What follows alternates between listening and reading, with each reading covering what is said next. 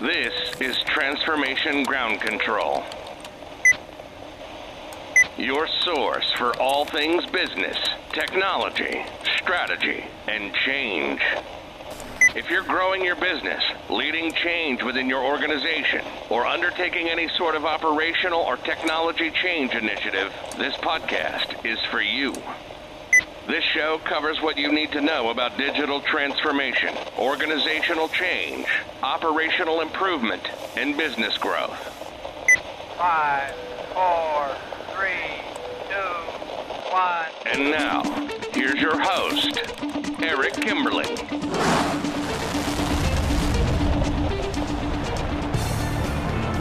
Hello, welcome to Transformation Ground Control, episode number 47. My name is Eric Kimberling. I'm here with Kyler Cheatham. Kyler, welcome back to the show. Thank you for having me, as always. Yeah, thanks for being here, and uh, excited for part three of our Best of 2021 series. Uh, the first two episodes of our Best of, we talked about people, and then we talked about process. So, uh, if you're interested in those two topics, be sure to go back to episodes number 45 and 46 where we unpack and dive into the best of those two topics or threads within digital transformation. And today we'll dive into the more technical technology side of transformation.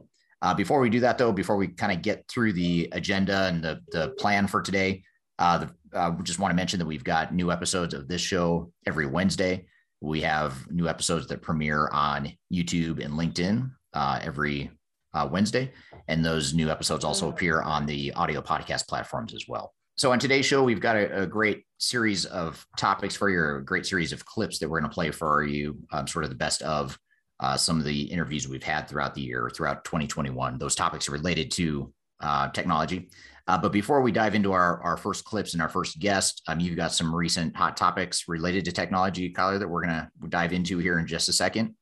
And then after we do that, we're going to have uh, in the second segment, we'll have Rob Taylor who is the IT director of a company called Sight and Sound.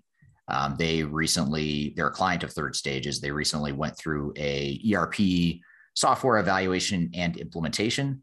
So we're going to play you a clip from that long interview. is about an hour long interview, but we'll play you about 10 minutes worth of a clip within that that talks more about how that particular organization and how we help that client uh, evaluate um, potential software solutions and help them ultimately pick this the right software solution for their organization. So we'll we'll talk with Rob Taylor in segment two, and then after Rob, we'll have uh, Brad Feeks from a company called Estes Group, and we'll play a clip from you or for you from that interview where he talks about cloud and managed services and some of the considerations you need to have as it relates to cloud uh, versus on premise.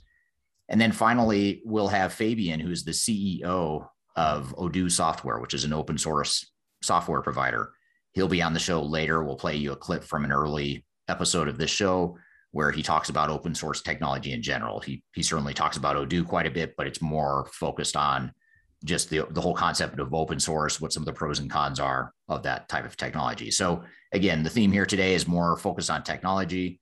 Last week's episode focused more on business process improvement, business process management. And the episode before that in our best of series focused more on change management or the people side of the equation. So this sort of rounds out the people process technology uh, aspects of digital transformation. So before we get into all that though, um, and speaking of cloud, um, you know, we're going to talk with Brad later to talk about cloud type stuff and some of the considerations and not to spoil it, but there are pros and cons to uh, cloud solutions and, and, the cloud in general. And you have some hot topics uh, that sort of pull on that thread. So, what, what have you got for us, Kyler? Yeah. So, here in the US, um, our Amazon services and some of the functionalities went down. So, if you are an Amazon user, you might have experienced some of the outages. Amazon, just recently opened a big um, IT kind of footprint in Virginia here, which is on the east coast of the United States um, their AWS, the cloud computing arm of Amazon, and the services in which they offer the cloud to their clients um, went down uh, yesterday. And um, basically, it affected Netflix, Disney Plus, um, and then even some airlines such as Delta and Southwest and payment businesses that utilize AWS, such as Venmo, which is obviously an app based um, payment service, which you can transfer funds to. So, a lot of the debate going on within our industry is just about cloud concentration and really underscores how the development has become a really big pain point when it comes to working with these tech giants. It's almost like the technology got a little ahead of the processes. Um, earlier this year, Gartner forecasted that 21% um, of worldwide users will actually spend on on public cloud services, um, and that will equal about 330 billion in 2021. So that's a, a huge number, obviously. Um, so I wanted to get your feedback on that, Eric, just to to kind of think about like, are we putting all of our eggs in one basket when it comes to cloud concentration? And how do we work as a community to kind of diversify that when we only have a few really large cloud-based options for these types of things? Yeah. So being true, uh, true to my consulting self, I have to ask you a question before I answer yours. Um, more, more because I'm curious than anything. Did do you do you know why, or did they state why that outage happened with AWS? They said that it was a technical issue that they were working through. So obviously very vague. Um, but basically, they kind of narrowed down the Virginia area as where the actual technical issues were. Okay. So all these different providers you mentioned, like Netflix and Venmo and a lot of other customers of AWS were affected. I suspect there were probably businesses that aren't as high profile as, say, a Netflix going down. Were there other businesses involved too? oh, absolutely. Yeah, there was definitely um, a, a variety of businesses affected. As as I mentioned as we were chatting before this episode, Amazon Music Services went down, which in in my household full of toddlers is a big deal when Alexa does not play Baby Shark. That's you know right. a real big problem for us. you guys must have been in full on crisis mode. We were, we really happened. were, but you know, luckily we're you know we're innovators and we made it through us Cheathams. But um, yeah, so basically talking about the risks of outages, the risks of yeah. hackers, the risks of other tools compromising the cloud and basically shutting down businesses and they don't have any control over that. Um, so we've yeah. seen that with a few different tech giants. So a lot of a lot of thought leaders in the industry are cautious when it comes to just kind of jumping on the bandwagon of large cloud hosting systems.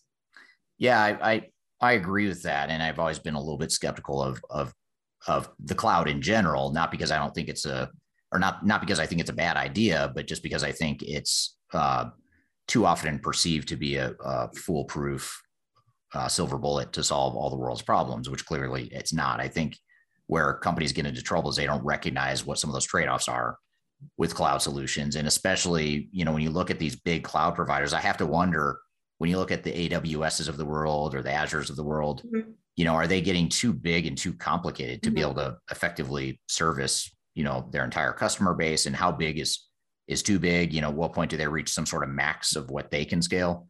Um, those are just more questions than anything. But I think what you're seeing, are perhaps maybe the early signs that there are, you know, cracks in the foundation of cloud, and there's there's definitely a dark side. I can't imagine, you know, certainly we all, a lot of people felt the Amazon Music and the Netflix and the Venmo being down, mm-hmm. but I couldn't imagine if I was a mom and pop shop that was right.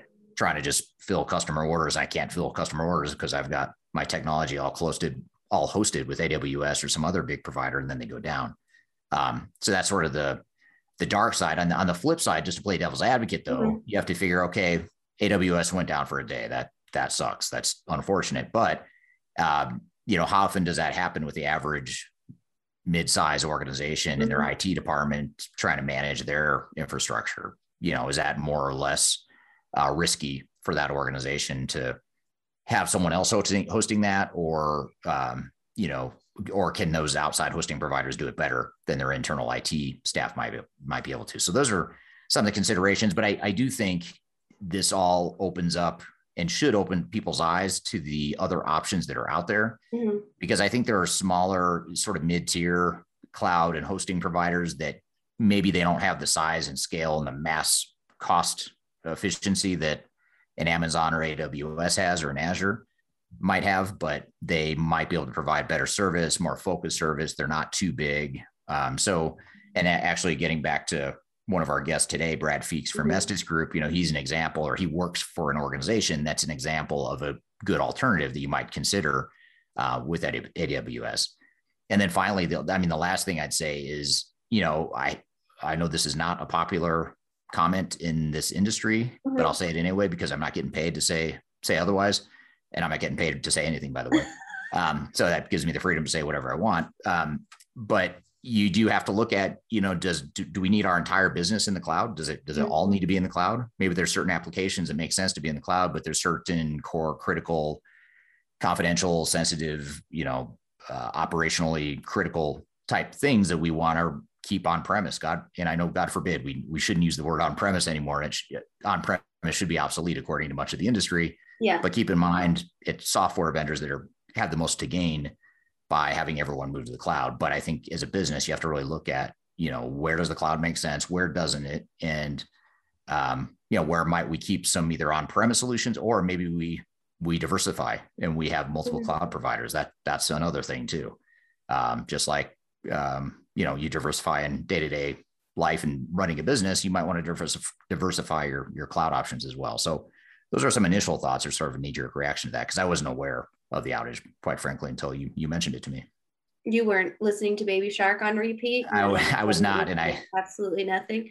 Yeah, well, I don't watch Netflix much either. So, yeah. I don't watch TV or plug yeah. into media in general. So I, I just don't know a lot of what's going on in the world, unfortunately. Well, don't worry. I'm here to keep you with it. I appreciate that. yeah, yeah, that's my job. Um, so when it comes to contingency plans, that's something a lot of dialogue has been around, especially uh, with the AWS outage.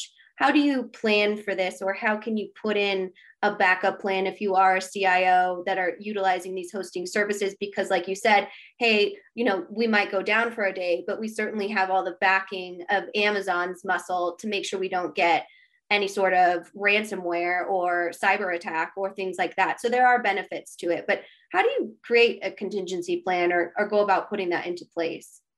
That's a good question. It, it was a little bit more straightforward in the days of on premise or when more uh, applications were on premise. You would have your backups, you would have your um, disaster recovery sorts of plans. But I think, unfortunately, a lot of organizations have ceded total control of their infrastructure to these cloud providers. So I don't think they necessarily have a solid plan for what what to do or how to how to navigate that.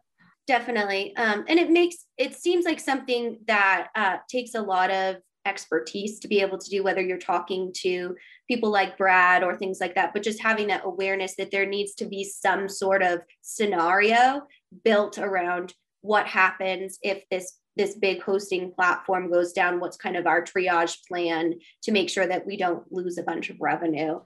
Um, and with that, that's a good kind of segue into some of the other dialogue that's been specifically around cloud integrations and how difficult it's been for some businesses to move from a SaaS service to a cloud solution and kind of lose a lot of the integrations that they had in place with whether it's a, another bolt-on system or something like that um, has been kind of a struggle. Is that something that you've seen as a trend with with migrating to the cloud as well?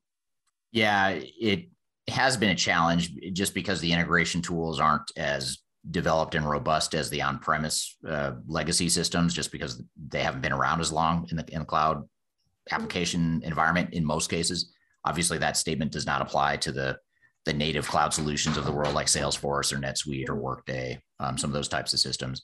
Um, but you know, one other thing I'd, I'd add on top of what you said is that uh, even in cases where, say, on one hand, you have cases where uh, the integration is more challenged with these these cloud uh, offerings, but in other cases, these cloud offerings themselves are driving the need for more integration because they're not complete, they're not fully developed, and so it creates this need to have to integrate to other solutions to sort of fill the gaps or fill the voids. So um, it's sort of a double whammy, if you will, uh, in terms of the the lack of maturity of a lot of cloud solutions, um, both in terms of its own functionality, but also in terms of how you integrate it to other systems. That creates that double whammy of now you suddenly have to integrate more because of the lack of maturity of, of the functionality. But at the same time, you're getting hit with the reality that the, the integration tools aren't quite as robust. I think that integration tools, though, I think are, are coming along faster, it seems like, and it, yeah. which makes sense because it's not as hard to create APIs and integration tools in general as it is to create robust, you know, end to end workflows and functionality within an ERP system, for example. Yeah. So when we talk about CPI systems like SAP's cloud platform integration, those types of things, um, it has a long way to go before it gets to the on premise solution. So, what are some of those gaps that um, customers, maybe specifically for SAP, are experiencing in kind of the lag of technology to move to the cloud as opposed to the on premise solution? What are some gaps there that they experience? The biggest ones we see primarily just because of the types of clients we have throughout the world um, at third stage is uh, on the manufacturing front. So when you get into complex manufacturing environments like engineer to order um, manufacturing environments, or if you're a you know a big uh, provider of asset management or, or, capital intensive types of products, like uh, you know an aerospace company that builds airplanes or rockets or whatever. The, all the project management and costing and all the stuff that goes into that. That's a pretty complex process, and those types of organizations are the ones that are testing the limits of a lot of these systems, like SAP's S4 HANA or Microsoft D365, Oracle Cloud, et cetera.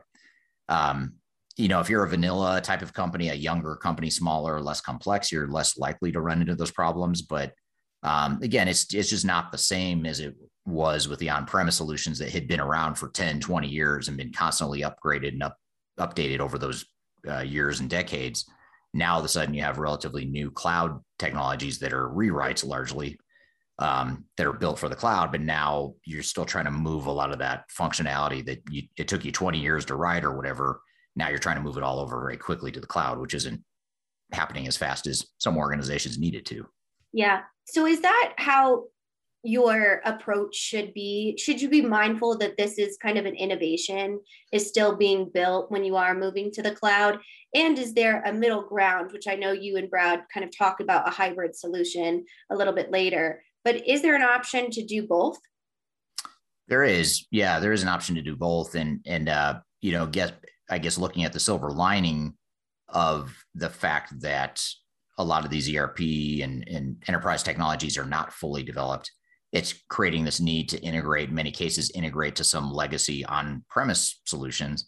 I guess the silver lining in that reality is that it does give you a sort of uh, redundancy or diversification of um, you know, to where your all your data, all your systems are not in one place. You've got a lot of it in a cloud or hosting provider, but then you've got some of them on prem potentially that are uh, being hosted on on site. Or, like I said before, there's nothing wrong with having multiple cloud providers too. Your individual cloud provider would probably advise you against that because they want you to put all their money with right. them. Sure. And they probably tell you what a terrible idea it is and all the reasons you shouldn't do it. But the reality is you can, and and if it makes sense, you, you should do it. So um, that's that's I guess those are the, some of the things to think through.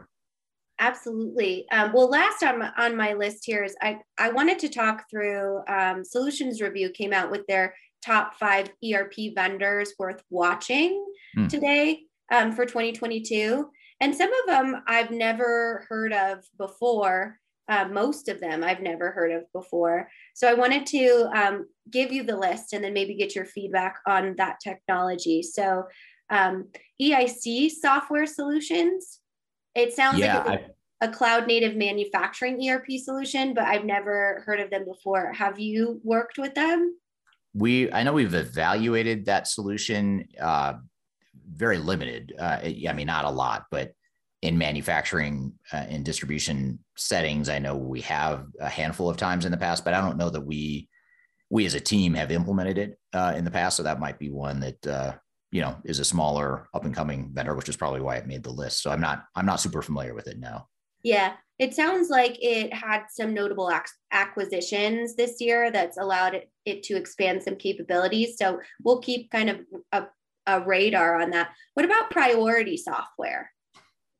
Uh, yes i am familiar with them um, largely because they you know they do focus on manufacturing. They've been around for a long time. They're they're uh, they have a decent presence in the uh, the Middle East and Europe, I believe.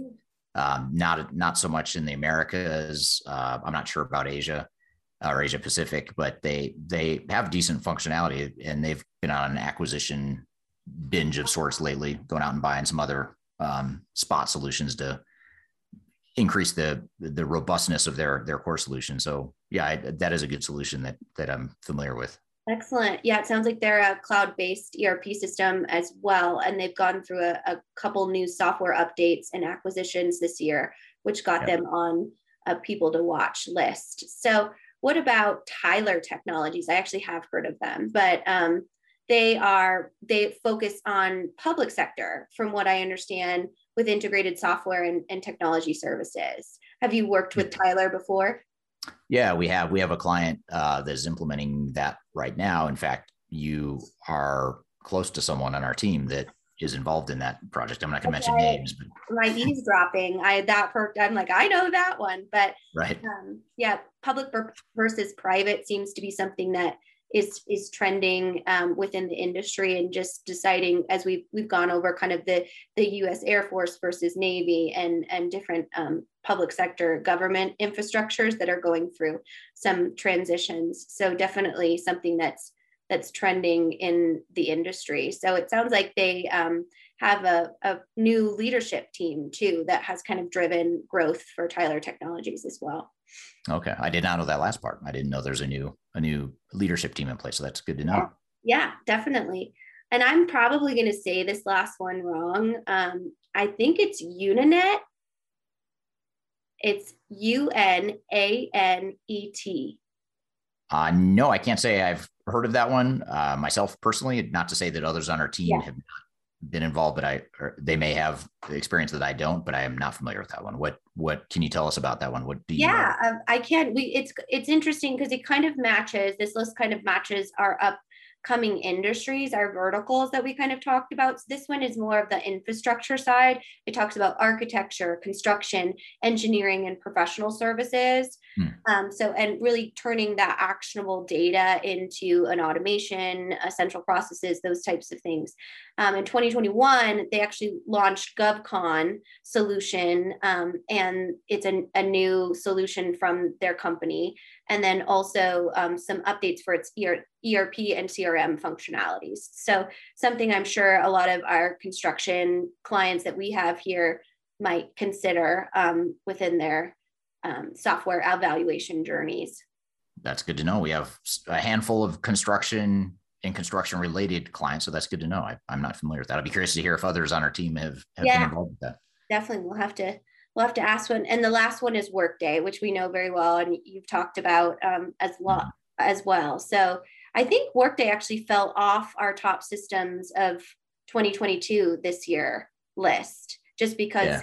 so focused on HR finances and kind of planning solutions. Yeah, that, that's a, a good point about Workday. They they did fall out of our top 10 ERP systems largely because there's other systems out there that provide more complete ERP functionality, but also because there's a lot of issues in the Workday ecosystem that we're seeing as far as implementations gone wrong and a lot of uh, VARs and implementing implementing partners that are struggling with their implementations. And so I think it, it's a combination of uh, the fact that there's other better ERP systems that provide more complete uh, functionality, but also the implementations are struggling largely because they're just growing so fast. I mean, they, they're growing so quickly that I personally think they're getting in over their heads largely. Yeah, it looked like it, they acquired three new companies recently. Um, so that must be a lot of kind of acquisition things to kind of work through. Um, I wasn't sure if if you were, you know, biased against them because they are a leader in the Gartner Magic Quad- Gartner Magic Quadrants, um, which I know you love so much. So um, yes, I love the completely unbiased Gartner quadrants yeah. because no, vendors definitely do not pay for those, and they do not get paid to uh, feature prominently certain vendors in the the top of the quadrant. Right. Um, but, but all kidding is, all, yeah all, all sarcasm aside, though, um, yeah, I mean, I, I always take the magic quadrants with a grain of salt because they're commissioned by vendors, so you kind of know who's going to land on top when a when a vendor commissions a study uh, from from Gartner. Um, but no, I, am actually not against Workday. If I if I were to narrow it down to HCM and financials, Workday, you know, would be not. I don't want to say number one, but certainly toward the top of that list, just because it's one of the best HCM and financial uh, time tracking, resource planning types of systems out there. Uh, but if you're a manufacturing company that wants like a complete ERP system, Workday may not be the best solution for you. So that's really the the limitation there, but where they fit well, they fit really well. So I think that's what you just have to make sure you're a good fit for them and they're a good fit for you before you you pull the trigger on on workday. Right. And speaking of good fit, I think that's a great transition um, to play our clip of Rob Taylor of Sight and Sound because he's going to talk a little bit about it, uh, the evaluation process that he experienced when going through his Microsoft Dynamics 365 transformation. Yeah, yeah, absolutely. I, I planned that segue uh, beautifully. It was totally planned. So uh, with with that though, we'll uh, we'll take a quick break and like you said, Kyler, we'll bring back Rob Taylor, who's the IT director of Sight and Sound. We'll talk about the software evaluation or the technology evaluation process, and we'll get to that as soon as we take a quick break. You're listening to Transformation Ground Control.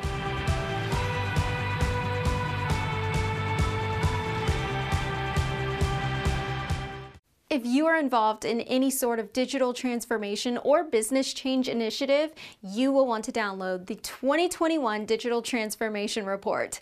With its comprehensive overview of business and technology trends and best practices, this report is a must-have guide for any transformation project or executive team. Download this free report by visiting Third Stage Consulting at thirdstage-consulting.com.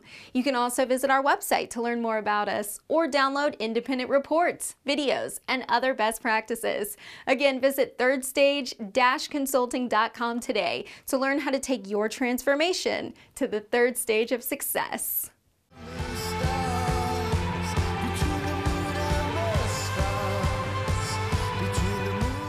Welcome back to Transformation Ground Control, episode number 47. My name is Eric Kimberling. I'm here with Kyler Cheatham, and you're listening to episode uh, number 47, like you mentioned, but the third in a series of our best of 2021 series. This episode is focused on the technology aspect of people, process, and technology, the best technology related interviews from our podcast here this year in 2021. So, our next guest or the next clip we'll play from you uh, goes back, it's the oldest, uh, the earliest uh, interview on our episode here today. This goes all the way back to episode number three. So it was very early in the days of transformation ground control. I had absolutely no idea what I was doing as a podcast host back then, and in some ways I still don't. But it's pretty it's pretty rough uh, back then, I, in my opinion. When I go back and watch the older episodes, it it seems like I was just starting a podcast, which I was at the time. So bear with the host on this one, but the interview, the person I interview is great. It's uh, Rob Taylor uh, from a company called Sight and Sound. They're retail uh, and a theater production company, primarily theater production, but they also do retail. And uh, they hired Third Stage to come in and help do a technology evaluation to figure out what the best technology solution is for their business.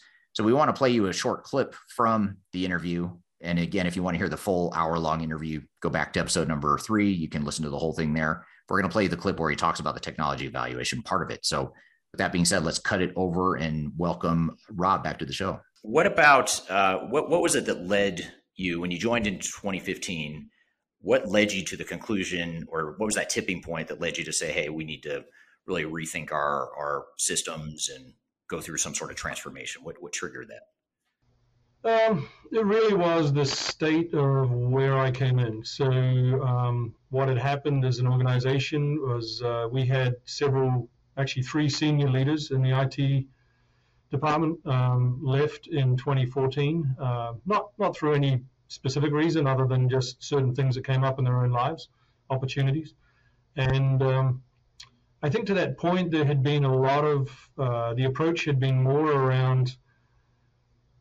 a background of programming, and within reason there was this thought that hey we can write these programs, so let's just go ahead and build them. So we had built out a point of sale system uh, we had a homegrown employee management system. Um, yeah, just a lot of products that when I walked in the door, I'm like, okay, if if we reassess our actual capabilities as a team, and and we're an organization of uh, 600 employees and uh, an IT team of 14, and so just trying to, you know, scale things correctly. Uh, I just felt like we had far too much technical debt for the products that we were supporting. And realistically, we were just scrambling. We could, I just didn't see an opportunity for us to get ahead. Our development team is obviously a segment of the 14. So, you know, we're talking about four people. And yeah, for them to keep up with things, um, just pretty much impossible. So I think it really spun up very quickly into a conversation about how do we take the mainstream uh, business functional software solutions and get them as off-the-shelf products that someone else is supporting and you know adding features to and that it's their discipline to manage that type of product. And that way we can take our energy and our expertise and start to move towards the departments that really need a more um, you know something that's basically giving us competitive edge um, performance internally and you know make sure that our development efforts are really spent around something that's giving us a not only competitive advantage from the point of view in terms of um, functionality but really enhancing the workflow and the capability of our teams. Um, you know efficiencies are only really gained i guess in, in my mind at least anyway in terms of you either enhance speed or you enhance the process um, and so, yeah, with those two things in mind, it, it, just really felt like we we needed to take what our development team was doing out here and hone it in with a very distinct focus. And to do that, we really acknowledged that okay, a lot of these other functionalities then need to be handled by a different solution. So we started on that journey of what is that solution. Right. Now, if we break that up into sort of two major phases, one being you know that definition of what the solution is and how you're going to move forward. Second phase being how do we execute and implement. Starting in that first phase, how how did you get started? What did you do to you know define your needs? What did you end up choosing? What path did you end up choosing to go down? Sure. So we formed a, a small team. We wanted to be agile, so there were just four of us initially. And really, I think at that point, we just all independently started doing research and, and really looking around and just you know, turning over the rocks to see what we could find. Um, we acknowledged fairly early on that none of us around the table had walked through an ERP implementation. Um, and so we recognized very quickly that we would need, you know, external expertise. And as a part of our early uh, research, we started looking at, you know, who would that be and, and who were the players who had the reputation and who had the strength to, you know, come alongside and really help us through it. So uh, we actually ended up getting down to a short list of, of you and your team, uh, essentially at that time, and uh, and Gartner.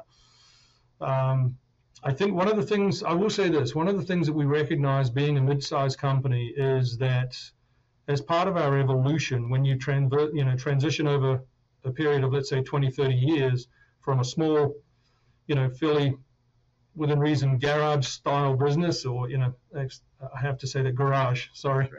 Car, car, park? Is that, is that what you park, yeah.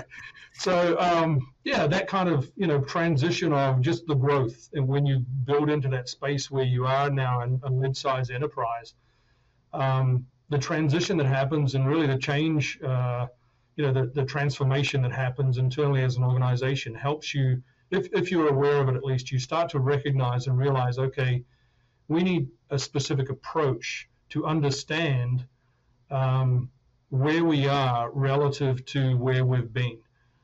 And I think what also happened around that time is as a team, we started to recognize that, you know, we have been dealing with very much uh, a mindset historically of small business that led us to always engage with small business partners within reason. And so we recognize like we need to make this leap over that sort of small to medium bridge and actually recognized within reason we were like okay well maybe we'll go a little further. And that's why we reached out to gartner. And you know within reason in our research you and your team came up. And we recognized pretty quickly that you know you guys were operating at a global level at a broad enterprise level. And you know we we acknowledged, okay, maybe that's a little bigger than we are, and and you know within reason, maybe more than we need. But I think we married that with you know the reality that we didn't want to be approaching it with the wrong mindset. We wanted to make sure that we were looking to the future and looking to building a structure and, and, and bringing in an ERP solution that truly was going to hold us in good stead for for the uh, the opportunities coming down the road. And I think that really has, in, in truth, I would say today that served us well, and in, in that we're, unfortunately, where we are, we're currently paused, uh, but we were very close to before COVID, very close to implementing uh, Dynamics 365. Right. Now, speaking of Dynamics 365 uh, for Microsoft, and for those listening that don't know what that is, it's a it's a common enterprise business technology that a lot of organizations use, especially in the the small and I'd say even more so in, in the mid market. What was it that led you to decide that the Dynamics 365 was the right solution compared to other options that you had out there?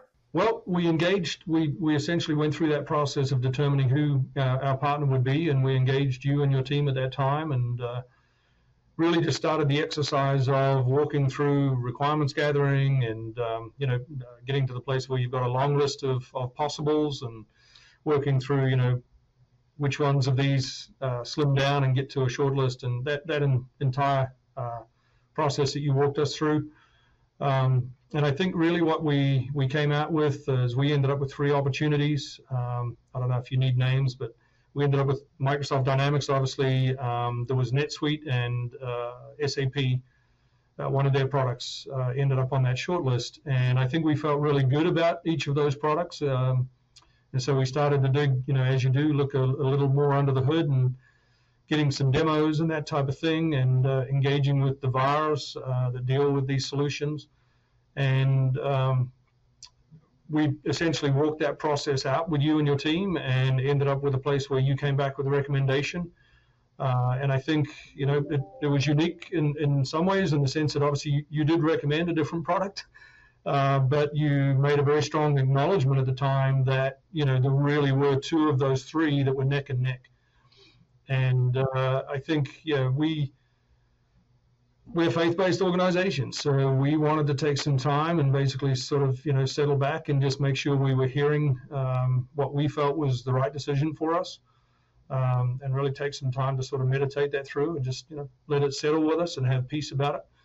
And uh, what happened in the course of that time was was we sort of switched gears and we looked at that second option and that was which was Dynamics, um, and because we we at the time were pretty heavily invested, like we are, a fairly strong Microsoft shop um, in the corporate side. Uh, we're Office 365 deployed. We running Windows 10, um, pretty early adoption around the Windows 10 uh, across the organization, and and so we just really felt like the synergies that we saw um, were likely to lead to pretty big payoffs. Um, and so yeah, that was the final decision. We landed that after a period of time, and uh, and then really just started to look at okay how do we get into planning and and you know the process of implementation all right that's good stuff good to hear the interview with rob again that was a, a great discussion and he's always a great guest to have on the show uh, and again if you're interested in that conversation hearing more about it particularly if you want to hear what happens after the technology evaluation because he does talk about what happened during implementation what some of the challenges were what things worked well what didn't work well he talks a lot about implementation in that full interview. So go back to episode three if you're interested in hearing the, the rest of the story, if you will. And uh, we'll come back from a quick break. We're going to take a quick break. We'll come back and Kyler and I will debrief a little bit and unpack a few of the things that, that Rob talked about here. We'll be right back with more Transformation Ground Control.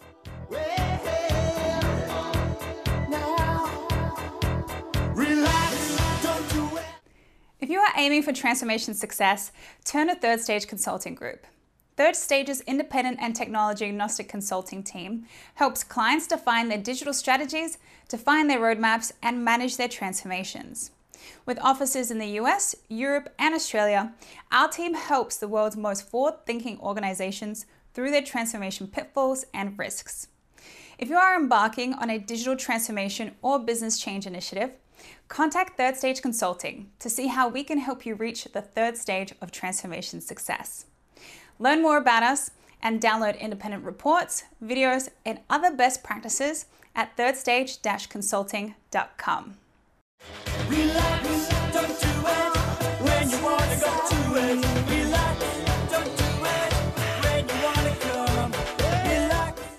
Hello and welcome back to Transformation Ground Control, episode number 47. You can find new episodes every Wednesday on LinkedIn and YouTube, as well as all the audio podcast platforms like uh, Amazon, except when they have an Amazon web uh, outage, as we talked about earlier. But otherwise, you can find us on Amazon. You can also find us on uh, Pandora, Google, Spotify, iHeartRadio, wherever you listen to podcasts. Be sure to subscribe to us, check us out, share us with your colleagues. We'd love to get the word out for this uh, this podcast. So uh, we just had Rob Taylor, the, the clip of Rob Taylor on the show here. Kyler, what were some of your observations or takeaways from that, that clip we played? Yeah, I think Rob did a great job of kind of explaining their current landscape of a business. And and I wonder, since they are they are a small to medium sized business, if this is pretty typical of of you getting a client that's trying to bridge that gap from small to medium, and there's just too much going on um, for their smaller IT team to manage, and it's just completely inefficient. So it sounds like that's kind of the launch point for a lot of small to medium businesses to look at potentially new technologies to help with that. Yeah, it's about scaling for growth, and you know they're a company that hit hit a not a wall, but they hit a scalability issue mm-hmm. probably earlier than a lot of other mid-sized companies would, partly because they're so complex uh, for a company their size. Most companies that size don't have the complexities they do, which you know you think about theater production and asset management, project management, all the financials, the retail point of sales uh, aspect of things. Um, they have like a whole um, um, what, what's it called? I think they call it Showtix. It's like a uh, reservation system where you go go buy the tickets for certain shows, you pick your seats and all that stuff. That has to integrate back to the core uh, ERP system. So there's just a lot of uh, complexities there that uh, once they get past this hurdle of scalability to this next level, that's going to take them pretty far because of the you know the, the complexities they're trying to address with that technology. And is that a big reason that they chose Microsoft Dynamics 365 because of its ability to handle complex requirements, but also provide a level of flexibility? Because they sound like a pretty unique business. Yeah, they they are unique, and they um, they are unique in that way, and they do have to integrate with other systems. So that flexibility and integration was really important, and that's how they ended up choosing Microsoft. Um, they're also a Microsoft shop in other ways. So they use, you know, obviously Office 365 and SharePoint and uh, other Microsoft products. So I think there's just a certain comfort level that came uh, with Microsoft. But that you're right, that flexibility was a big part of why they didn't choose one of the more rigid, more um, standardized sorts of systems that are out there. Gotcha. And, and when you took them through the evaluation process, um, did you did you spend time with each one of kind of these these arms of their business to understand how to essentially provide a recommendation for ERP because they sound incredibly kind of not only complex but they have different kind of cultures which in with within each one of their businesses or their I guess their departments I would say. Yeah, yeah, we did. We and we do this for a lot of organizations or most most clients that we work with. You meet with different stakeholders and different groups just to understand the different parts of their business, the different departments, the different locations, how they do business, uh, what the things that are working, what things aren't working, where the pain points are, and then ultimately you translate that into a set of future state requirements. So um, yeah, we we worked with all different parts of the business to get an understanding of the culture, the operations, the technologies they're using, all that good stuff. And when Rob says things like he he was a little bit hesitant, it sounded like to choose um, D365 because they are a big company and he didn't know like are are we big enough to utilize them or will we kind of just be insignificant to them? So how did how did you help them understand that that might be a good solution for them despite their size? Well a lot of it came down to what sort of implementation partner or reseller they were going to work with so you know they opted not to work with one of the really big system integrators, they worked with a smaller, you know, sort of mid-tier um, VAR that was a better cultural fit for them. And you know, so that part was probably the most important part is just making sure they had the right technical resources supporting the implementation. Uh, but within that, or in addition to that, they also had to look at the technology itself. I think one of the big things we had to vet was is it too complex of a product that they're not going to use um, fully use? But what we determined was that there was enough they were using enough capability in the modules they were going to deploy that it made sense. For, for some organizations, we evaluate D365 and find that it's just too much stuff. Mm-hmm. It's too much complexity. It's too much integration to other modules and tying everything together. Because the bigger the system, the more stuff it can do, the, the more things can be affected downstream and the more that you know all the integration points need to be spot on so it, that creates a certain amount of complexity that can be too much for some some mid-sized and, and certainly smaller organizations too. Absolutely. Well, I, I think that um, that's a good kind of transition into Brad and talking about the cloud but overall we started with the evaluation piece and and wanted to kind of focus on a real life case study that chose our top erp system of 2022 that eric just put together. So definitely recommend listening to that full interview because there's so many insights that are real authentic and you know it's a it's a case study. So if you are considering that or want to go through that um, head over to episode three and get the full interview with Rob Taylor. Yep, absolutely. Yeah, it's good, good advice. And uh, especially again, if you want to hear more about implementation as well, he talks a lot about from a client's perspective, from an IT director perspective, what were some of the challenges and the things that worked and didn't work uh, during their implementation. So be sure to check that out. Um, now we're going to shift gears and we're going to continue with this whole technology theme, but we're going to shift gears and talk less about applications and application evaluation and talk more about infrastructure and get back to this whole thread of cloud and is cloud the right solution for me? And uh, what are my options within the cloud realm? What is managed services? What what could that mean for my organization my infrastructure? We're going to talk about all that when we come back from a quick break. We'll be right back with brad feeks from Estes group. You're listening to transformation ground control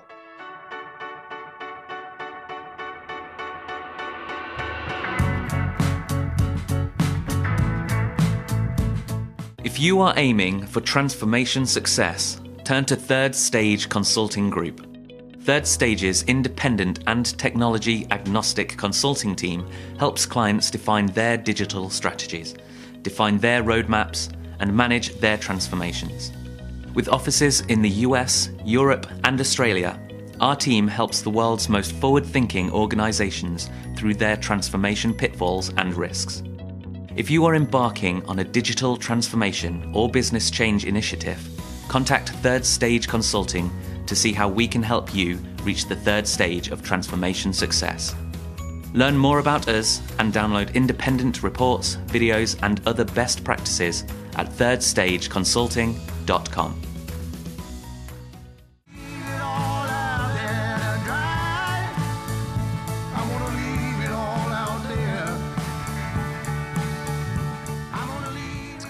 back to Transformation Ground Control, episode number 47. You can find new episodes with us every Wednesday on YouTube, LinkedIn, all the usual audio podcast platforms. Be sure to also check us out on social media. If you're on LinkedIn, YouTube, uh, Instagram, TikTok, Twitter, Facebook, any social media platform, be sure to check us out. We're constantly putting out new content, new videos, new blogs, all that good stuff. And you can uh, read some of our thought leadership and blogs at thirdstage-consulting.com. I'm excited to play you this next clip. Uh, this was a really good guest, very smart guy. Um, and I like that he's so smart, but can break down pretty Mm-hmm. technical stuff that, quite frankly, is even over my head. He can break it down and, and explain it in a very clear, articulate way. And uh, this is Brad Feeks from a company called Estes Group. And Estes Group is a provider of cloud and managed services. And we wanted to play you this clip here today because uh, this little 15 minute segment uh, talks about uh, some of the overview of what we discuss in the full interview. And uh, it really unpacks some of the concepts behind cloud and managed services and some considerations to think about as you're navigating uh, your potential cloud migration. So, with all that being said, let's cut to episode number 25, which is where you can find this full in- interview on this podcast. We're going to play a f- few minutes here with Brad Feeks. I guess to start, maybe just to set some context, uh, maybe help us understand, you know, what the cloud is, because I think you know, conceptually, I think a lot of us understand just generally the cloud is offsite, someone else handling our technology, the data and everything, software data, infrastructure. It's all out there in the cloud versus on premise where we install it. We've got the servers here on site. So I think conceptually at a really high level, most of us understand that differentiation, but there's a lot more to it. And just chatting with you earlier this week to prepare for this discussion, you know, you were you actually helped me better understand some of the nuances of all these little differences or the little subsections of what the cloud really is. So maybe just help us unpack the cloud in general. What is what does it mean? What are the Sure. major components of it? For sure. Um, so I think uh, I, I lo- I love the bumper sticker that says uh, we all got excited about the cloud, but it was just someone else's computer. And I always uh, find that in the end just my, my favorite little quip when it comes to cloud conversation. But for me, the, the cloud is, is best understood to me using those old as a service uh, definitions that I that we all went through when we were doing uh, management of information services 101 in, in college.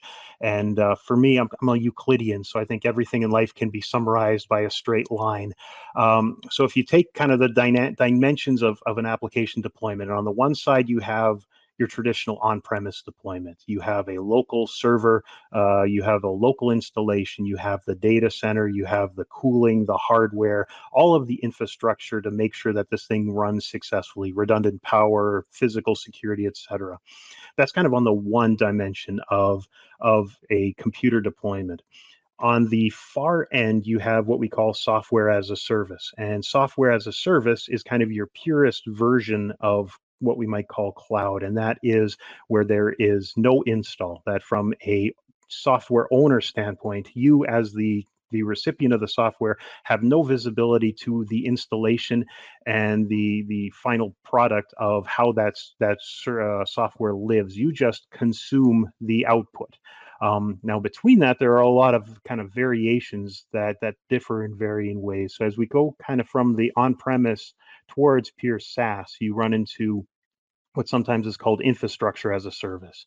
And in, in this case, with infrastructure of a service, you have a, a, cloud provider, a data center, or what have you, providing the tools to allow you to carve out virtualized servers inside of their data center. So they have a whole bunch of server stacks. They have that all built out. What they have on top of that is a software layer that allows you to virtualize and scope out, scale out the server architecture you need to do your install. So from an installation standpoint, you still have what we call a perpetual license of the software. You are still installing it on a box or a set of boxes that you have physical control of. You can define and control the properties of those servers, which is one of the big pieces of cloud, right? Elasticity and scalability. You, you say how much you know RAM you need, the number of cores, et cetera, on, on a given box and you have kind of that full control but you also have the the responsibility of everything else other than that physical manifestation uh, as, you move a little further out we talk about platform as a service and with platform as a service it often happens where you have someone who's kind of playing the middleman they're consuming those raw cloud resources from the data center and they are scaling and scoping out that that work for the end customer in terms of building out the environments um, and then then optionally installing and managing the software itself that goes on those environments. So from a customer standpoint, you have uh, less responsibility to keep the overall ecosystem running. Uh, you still have access to that that back end of the server to be able to see your data or see your application and manage some of that. But you also have kind of a partner working with you to assist you in that area. Now, Estes, that's kind of the area for us and where we have the most footprint and visibility. We work kind of between that level of infrastructure and platform as a service, kind of work with our customers to give different different variants of that. Um, it's when you get from platform as a service and now you go further down the dimensions, now you're talking about pure software as a service. So at this point, the customer no longer has visibility to that server foundation. They're just really consuming that software from a pure client standpoint. And it's it's really that kind of dimension is where when we talk about cloud, anytime you stop living on an on-premise server, you're you're working with some version of the cloud. And depending on kind of the the needs of the business and how you best uh, work with the uh, tools at hand, you might choose one or one or more versions of that. Yeah, yeah, that's that's interesting, and it, it's helpful to think of it in a continuum, like the way you just laid it out. And I think one of the um, one of the big things that that um, resonates with me as you as you're talking about this is the fact that you know there's still a lot of holdouts uh, for the cloud. You know, a lot of CIOs and IT directors that they like the control they have, they like the transparency, the visibility, the ownership, whatever you want to call it. They like just knowing they've got you know they've got their own stack, they've got their technology, the data, it's all right there. They can, for better for worse, they they control it. And you know, I think a lot of companies are afraid to make that huge leap over to SaaS. You know, on the other extreme where it's just not only mm-hmm. in the mm-hmm. cloud but it's multi-tenant and um, you have a, you have less flexibility. You don't really see what's happening behind the scenes. But what you're saying is there there's some hybrid. they're not really hybrid options, but there's things that aren't as extreme of a, of a jump for some of those companies that do want to retain control and maybe have more flexibility. Is that true? Would you, would you agree with that? Yes. Yeah. More options. Yeah, entirely. There are some gradients along the way that a company who doesn't want to uh, com- commit completely to a SaaS option for one of a number of reasons, and there are, you know, there are reasons that your are your classical change management reasons that that are uh, just difficult to handle the change. There are also, I think, in my mind, more legitimate reasons that keep a company from moving straight into a pure SaaS version. But uh, uh, to your point, there are different gradients between the infrastructure and platform as a service models that allow you to take away some of the capital investment costs, some of the risks, some of those challenges that come from a pure on on-site on-premise server, and start to consume the cloud in, in varying ways to help make your business better and and you know make your bottom line better as well. So th- those are definitely some areas that, and and when we had discussed earlier the idea of uh, an ERP system quite often is much more of a tangled web than when we talk about it academically. We say an ERP is this thing, where in reality it is a core system with a number of bolt ons, integrations, reporting tools, other things that are hooking into a given platform. And the challenge with a uh, implementation and a cloud deployment is quite often you're not just moving the ERP system, you're moving the ERP system and repointing or moving all of the other uh, components to that. So uh, I, I, I, think of a company's uh, IT platform as like an octopus, where you have eight legs, and some of those legs are stuck back in an on-premise model. Some of those legs are already into the SaaS model. And as you migrate your ERP software, you want to make sure that you don't cut off any of those legs along the process. And uh, with a with a IaaS or a platform as a service model, you have the ability to do some of that migration without it being as disruptive for the business. Yeah, yeah, good point. All right, good stuff. We're going to take a quick break and we're going to finish up this clip when we come back with more Transformation Ground Control.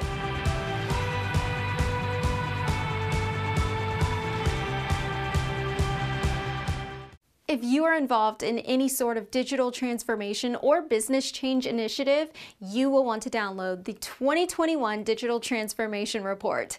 With its comprehensive overview of business and technology trends and best practices, this report is a must-have guide for any transformation project or executive team. Download this free report by visiting Third Stage Consulting at thirdstage-consulting.com. You can also visit our website to learn more about us or download independent reports, videos, and other best practices. Again, visit thirdstage-consulting.com today to learn how to take your transformation to the third stage of success.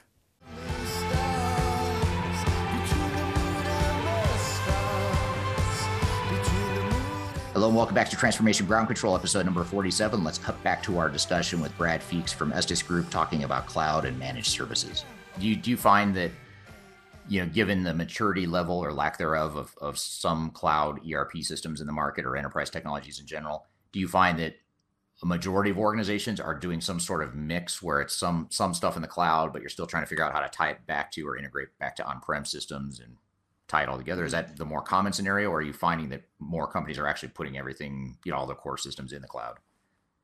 you know, it probably depends on where the, uh, a given company is with its business system and and how tangled its existing web is. That's probably one factor. Um, probably the the level of complexity within the business is another driving factor. If you are, let's say, a discrete manufacturer with a really well developed and well defined product and a relatively straight business model, you are a much more likely candidate to move straight into a SaaS solution.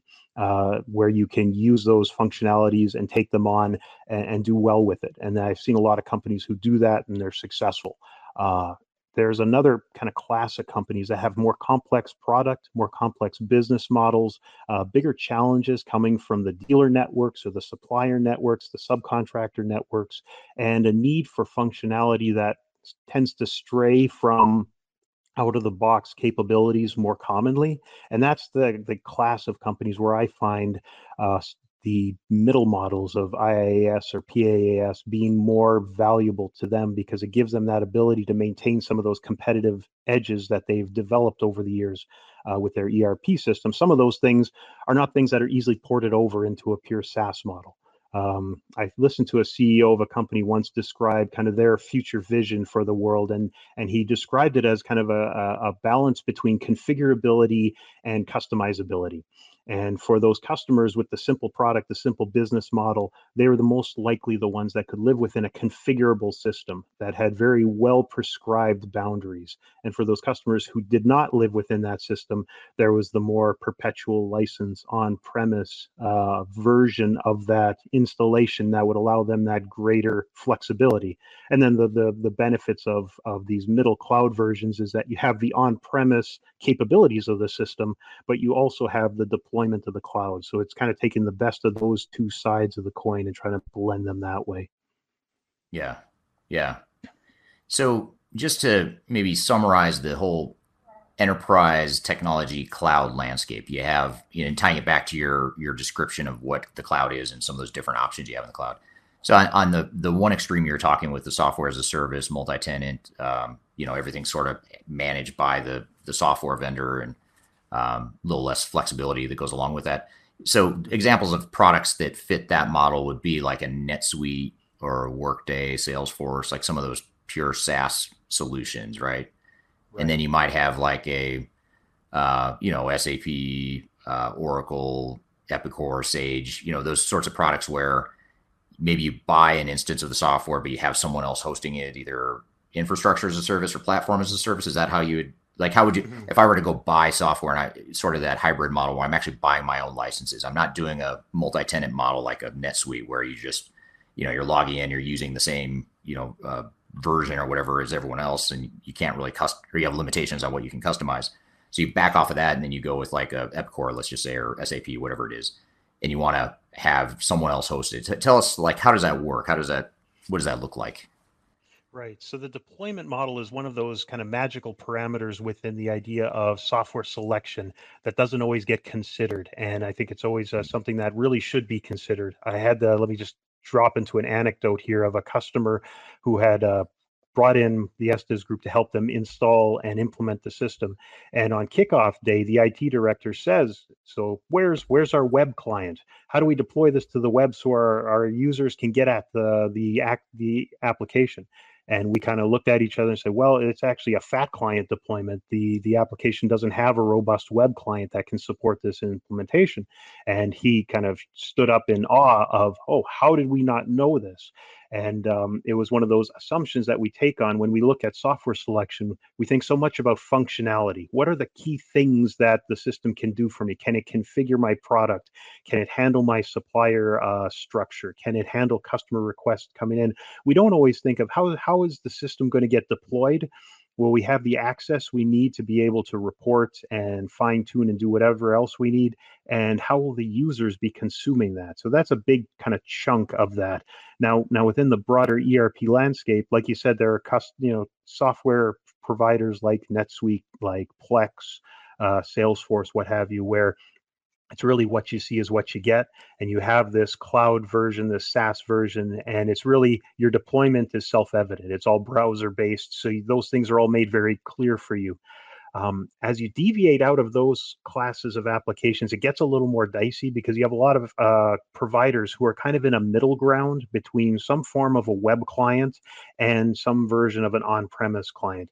I would say a couple off the cuff would be SysPro or Epicor would probably fall into that that that category where they have a SaaS version and they have a on-premise version and they're running in a parallel model uh, so as a consumer, as a buyer, you need to be def- determining, you know, between the two of those to say, yeah, yeah am I going to look and go in this direction of the on-premise version, or is the SaaS version capable enough uh, to meet my needs? So it's with that family of co- of companies that are kind of were that predated cloud, predated SaaS, that really have that conundrum of how to kind of bring their platforms forward without losing all that robust functionality that they built in, in the process. All right. Thanks, Brad. That was a great conversation. And again, if you like that conversation or you want to hear more of it, go back to episode number 25 of Transformation Ground Control, this podcast. You can uh, hear the full hour long or so uh, discussion that we had with Brad. We, we covered a lot of ground in that discussion. We just played you a little bit of it here, sort of scratching the surface, but that full interview goes into a lot more detail. So be sure to check that out. And we're going to dive into some of the concepts that uh, Brad touched on here in that clip. When we come back, Kyler and I will debrief on some of that. But first, we'll take a quick break. We'll be right back with more Transformation Ground Control.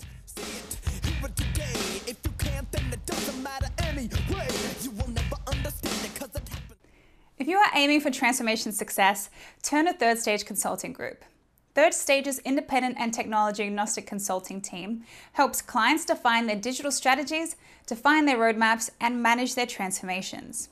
With offices in the US, Europe, and Australia, our team helps the world's most forward thinking organizations through their transformation pitfalls and risks.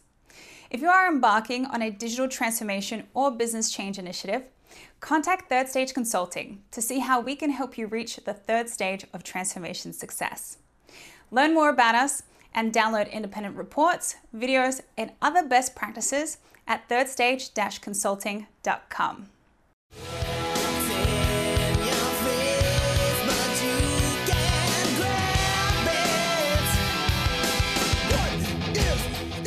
Hello, welcome back to Transformation Ground Control, episode number 47. This is the Best of 2021 series. This episode is focused on technology. Uh, if you want to hear about the people and process sides of transformation and sort of the best of those two threads, be sure to go back to our last two episodes prior to this one, episodes number 45 and 46. We covered those two threads in those episodes as well, sort of the best of those topics throughout 2021 on this podcast. Um, but we just had on the show a clip uh, from Brad Feeks from Estes Group. Kyler, what were some of your thoughts from that that clip that we played?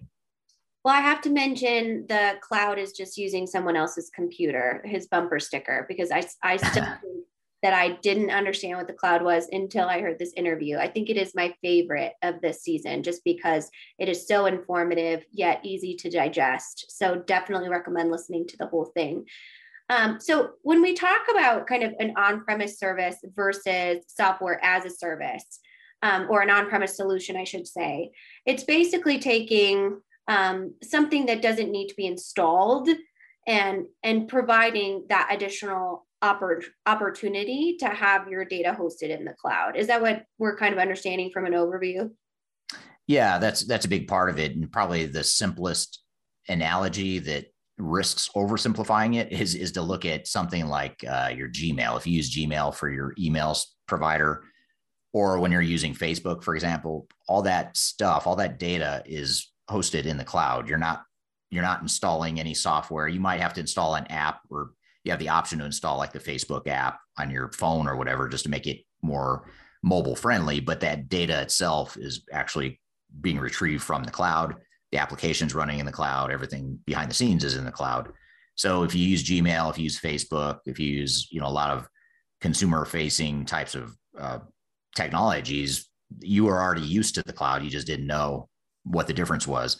But now with with business applications, this is a relatively new thing where we're talking about taking something that's bigger than just a Facebook or a Gmail, something much bigger, more robust, a lot more. Not, I shouldn't say more data because Facebook captures data on billions of people across the world. So that, that I'll set that aside or strike that comment. But in general, you do have just different types of data. You have you have sales transactions, you have master data, all this different reporting and business intelligence that you need to to use. So yeah, that's a probably a, a, a way a simple way for a layperson to understand what the cloud is. Yeah. I want to talk more about the middle models. Um, he gave that analogy again. He's excellent at analogies about octopus arms.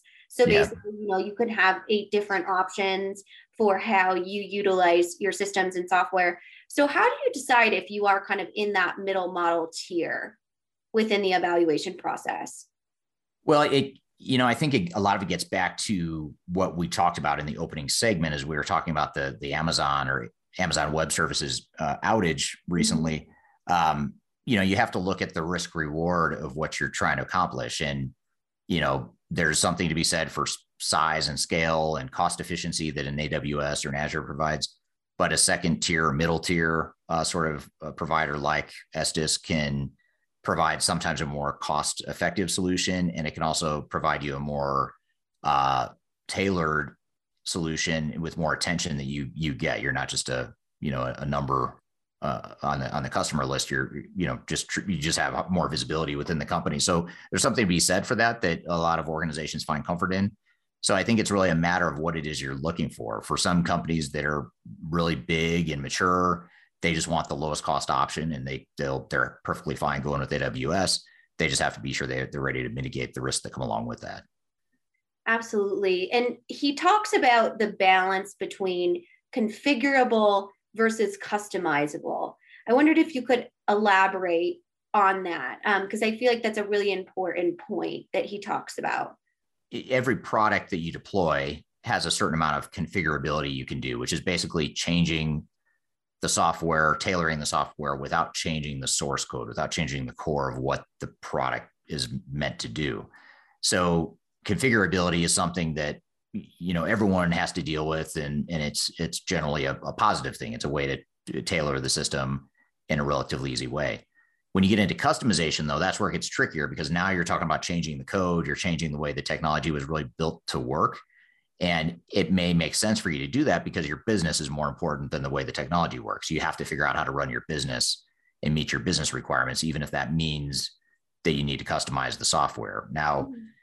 having said that, you want to be selective about when and where you customize, and you're you have to recognize you're headed down a slippery slope. Once you start customizing, it's really easy to get other people wanting to customize stuff that you shouldn't be customizing. But there, in most cases, most organizations that we work with, there there is a a certain amount of customization that's required to make any sort of off-the-shelf technology or, or cloud solution fit for your your business needs. Absolutely. Well, I definitely recommend um, going to to see Brad's full interview because it is very informative when it comes to the cloud SaaS systems um, and then on-prem solutions as well. Um, he goes into kind of what the difference is between all of those and, and how to um, best right size for your business. But I think speaking of kind of customizable and configurable, it's a, a good time to go over to Fabien from Odoo uh, and his kind of overview of open source technologies. Yeah, absolutely. That'll be that was a good conversation too. Um, I was a little bit hesitant to have a vendor on the show. You know, throughout the whole season or throughout the whole first year of transformation ground control, I really tried to keep vendors in the the sales spin off the show. And you know, when I did have someone like a Brad Feeks, who technically technically that is a, a vendor, but he's more of a, a hosting and managed mm-hmm. services vendor, not so much a, a software vendor. Um, but when it came to Fabien, I'm just so fascinated by open source. We get so many questions about open source. It's a relatively new thing. It's different than what people are used to seeing. I thought what what better person to have on the show than the CEO and founder mm-hmm. of one of the the prominent uh, open source technology providers in the world. So that was the the background for why we had Fabien from Odoo on the show. So we're going to take a quick break. When we come back, we're going to play you a 20 minute clip uh, from that discussion, which was super interesting. I learned a lot in this clip as well. Um, and I think you did too, Kyler, which is part of why we included yeah. it in our in our best of series. Um, so we'll take a quick break. We'll be right back with more transformation ground control.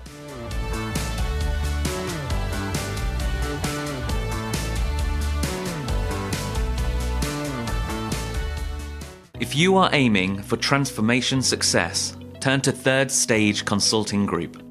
Third Stage's independent and technology agnostic consulting team helps clients define their digital strategies, define their roadmaps, and manage their transformations. With offices in the US, Europe, and Australia, our team helps the world's most forward thinking organizations through their transformation pitfalls and risks. If you are embarking on a digital transformation or business change initiative, contact Third Stage Consulting to see how we can help you reach the third stage of transformation success. Learn more about us and download independent reports, videos, and other best practices at thirdstageconsulting.com.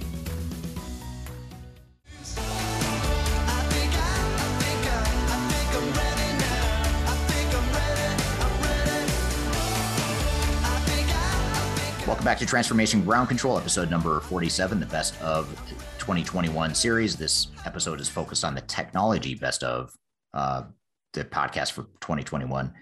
And I'm excited for our next clip, which is one of the more memorable discussions we had on the show. It was the first time we had a software vendor uh, on the show.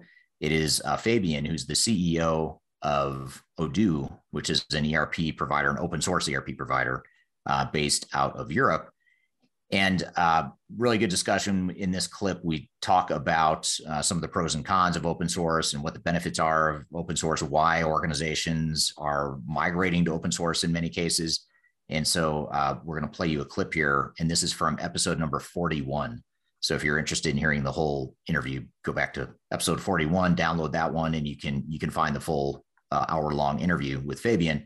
And uh, as we before we jump to the clip, though, just one sort of disclaimer is at the very beginning of this clip, which is one of the highlights of of the interview. There were there were a couple technical issues. He was having trouble hearing me, and so bear with the you know the few seconds of uh, him trying to hear me and me trying to hear him, which sort of happens right I think midstream as we're as we get the conversation going. So don't worry, it doesn't last for long. It gets, you know, we get through the conversation, but uh, you'll you'll pick up. We it's pretty raw, so you'll you'll get the the technical difficulties worked in there as well. So without uh, further ado, uh, instead of ado, did you, did you catch that, Kyler? Yeah, wow. I, I, I, I just thought of that. I like it. Just I. It sounds like I had that plan, but actually I didn't. Um, so so anyway, without further ado, ado let's go ahead and have uh, let's play this clip here from Fabien from Odoo. So Eric is asking me a question. I hope uh, people hear me, but uh, his question is, what is uh, open source software? And basically, open source means that it's a software that you can download, that you can modify, that you can change uh, for free, and it's guaranteed that it's free uh, from the license. Um, so basically, it's come from the idea that knowledge knowledge should be shared, that we shouldn't uh, create lock lock your lock in our customers or uh, on the software. So it's basically free and guaranteed by the license. Free to use, free to modify, free to distribute, and uh, but uh, having said that, it's you don't the, the service is not free. Some from from the rest, uh, the, the service is like traditional software. Uh, so what differs from the traditional ERP is actually not that much. It's just uh, another license. Um, and for the rest of the service, so like the way you implement software or the way uh, the software evolves from the software vendor perspective, the research and development is actually the same. The only difference is that we work with communities all around the world, but we, we have the same quality uh, development cycle than traditional vendors, where we host our own core base and we, we modify it. Okay, that's great. Yeah, so it's it's a bit different from from ERP solutions in that way. so um, I still don't see you, Eric. Okay, so he's asking a question. How, how is open source different from low code or custom dev solutions? So basically, um, um, open source is just a way to produce software. It's not a business model. It's not the business model is the same than traditional software. It's just a way to work better with the communities and open to the world with a more open approach to everything we do and more transparent. The low code approach is just having a framework that allows to uh, customize the system without development. Uh, and we have that with Odoo too. We have an application that it's called uh, Odoo Studio that allows you to customize um, all your application without development. So we do both open source and we do also have a low code solution where you can customize your own application or develop your own application without development.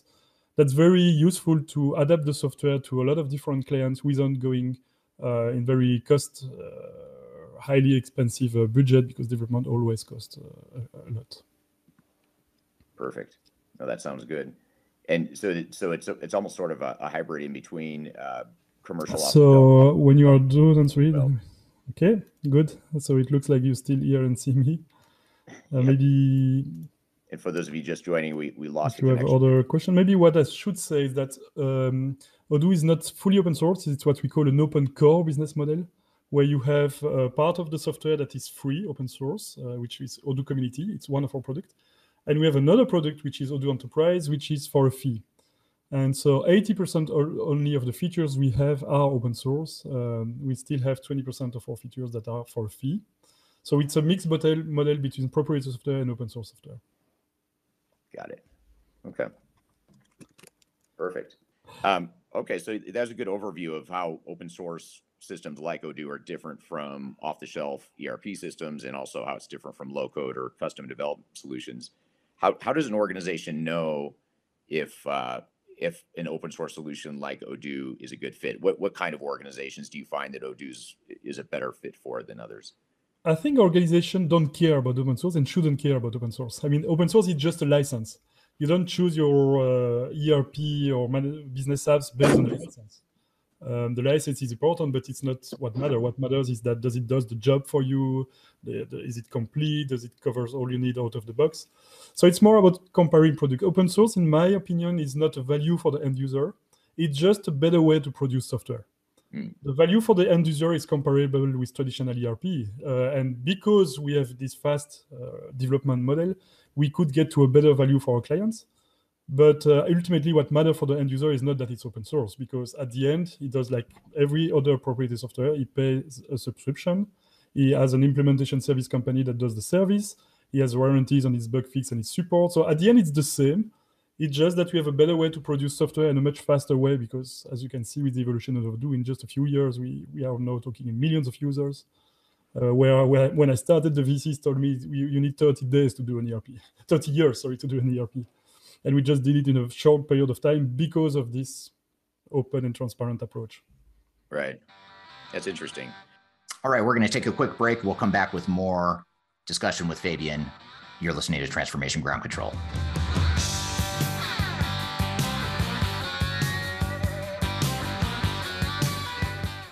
If you are involved in any sort of digital transformation or business change initiative, you will want to download the 2021 Digital Transformation Report.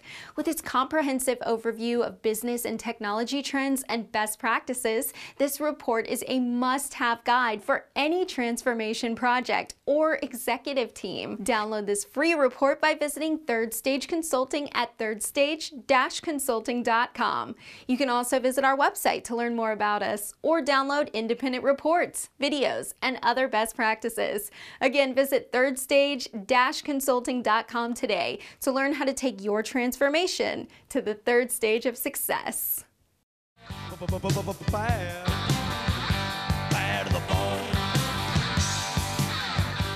Welcome back to Transformation Ground Control. We're in the middle of a clip talking with Fabien, who's the CEO of Odoo software and open source provider.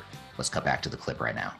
So what is it? Um, how often do do customers make significant changes to Odoo? You know, in that open source environment, one of the benefits I would think is that you could it has the flexibility to be able to modify the software, change the code. How how often do customers actually do that versus just using it the way the way it's originally built? So our approach is very similar to the traditional software where we try to minimize development.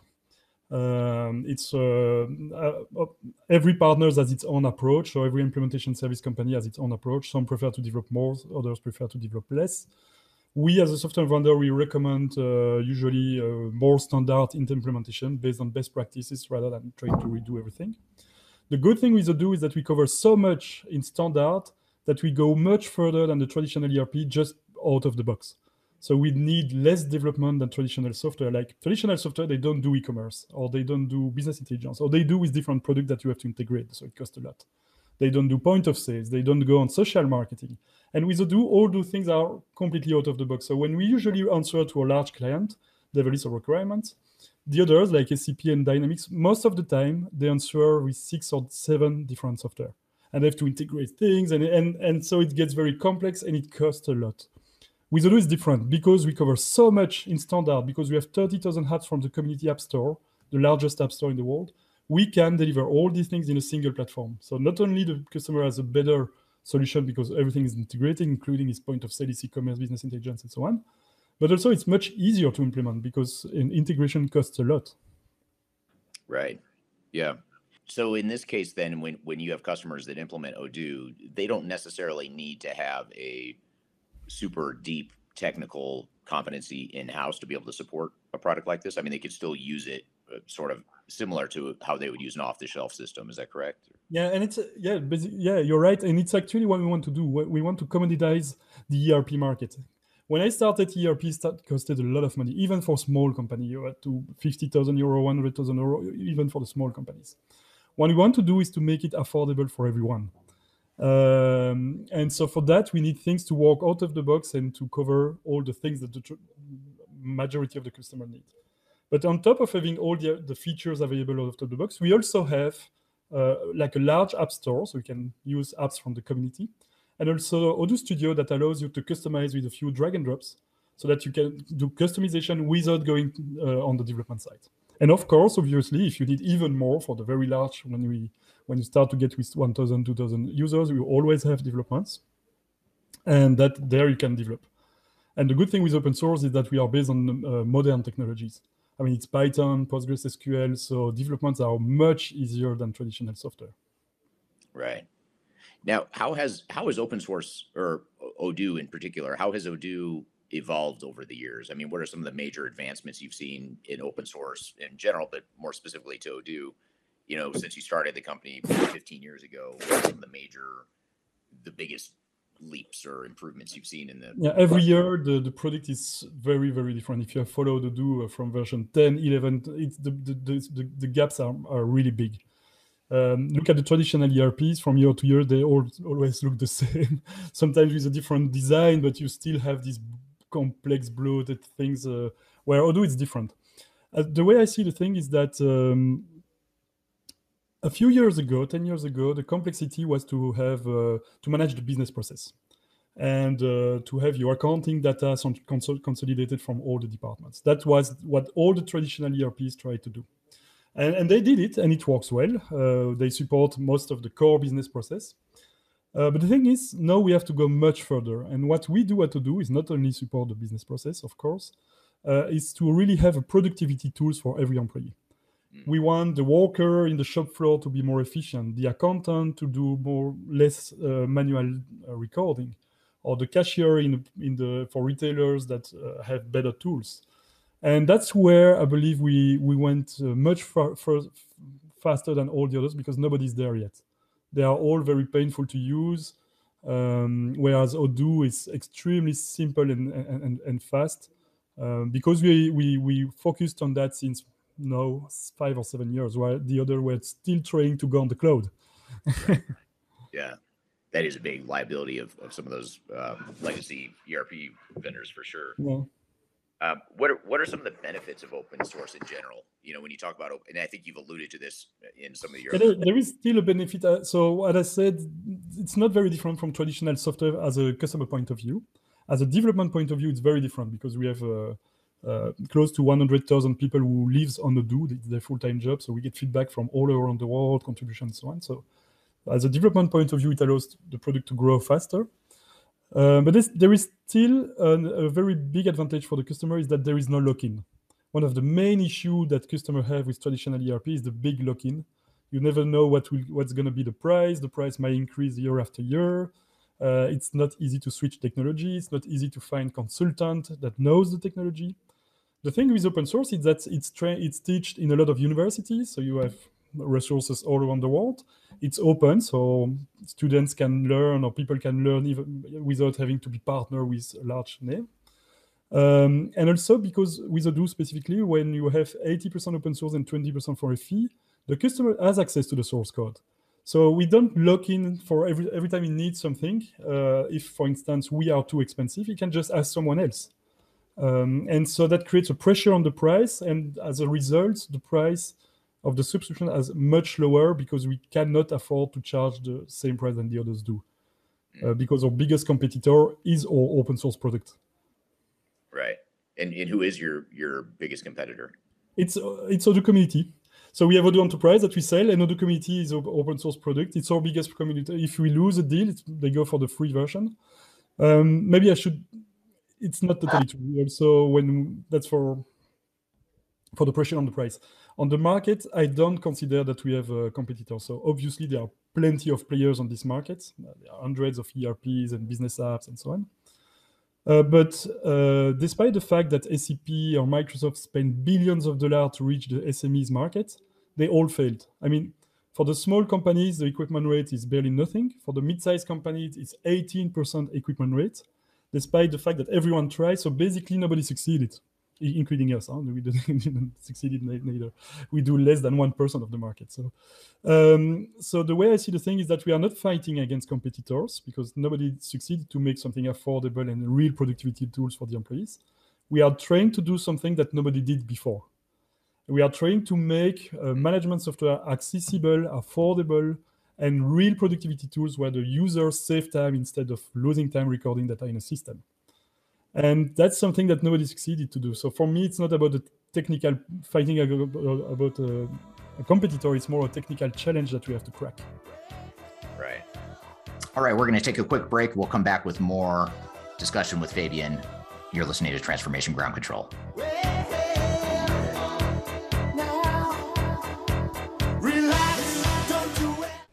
If you are aiming for transformation success, turn to Third Stage Consulting Group. Third Stage's independent and technology agnostic consulting team helps clients define their digital strategies, define their roadmaps, and manage their transformations. With offices in the US, Europe, and Australia, our team helps the world's most forward thinking organizations through their transformation pitfalls and risks. If you are embarking on a digital transformation or business change initiative, contact Third Stage Consulting to see how we can help you reach the third stage of transformation success. Learn more about us and download independent reports, videos, and other best practices at thirdstage-consulting.com. Relax, don't do it when you want to go to it. Relax, don't do it when you want to come. Relax. Welcome back to Transformation Ground Control. We're in the middle of a clip talking with Fabien, who's the CEO of Odoo Software, an open source provider. Let's cut back to the clip right now. What sort of, uh, so you mentioned that open source is, uh, in Odoo in particular, is um, it, you don't notice it any different from an end user perspective. You don't know, you don't necessarily know or need to know that it's open source versus a off the shelf ERP system.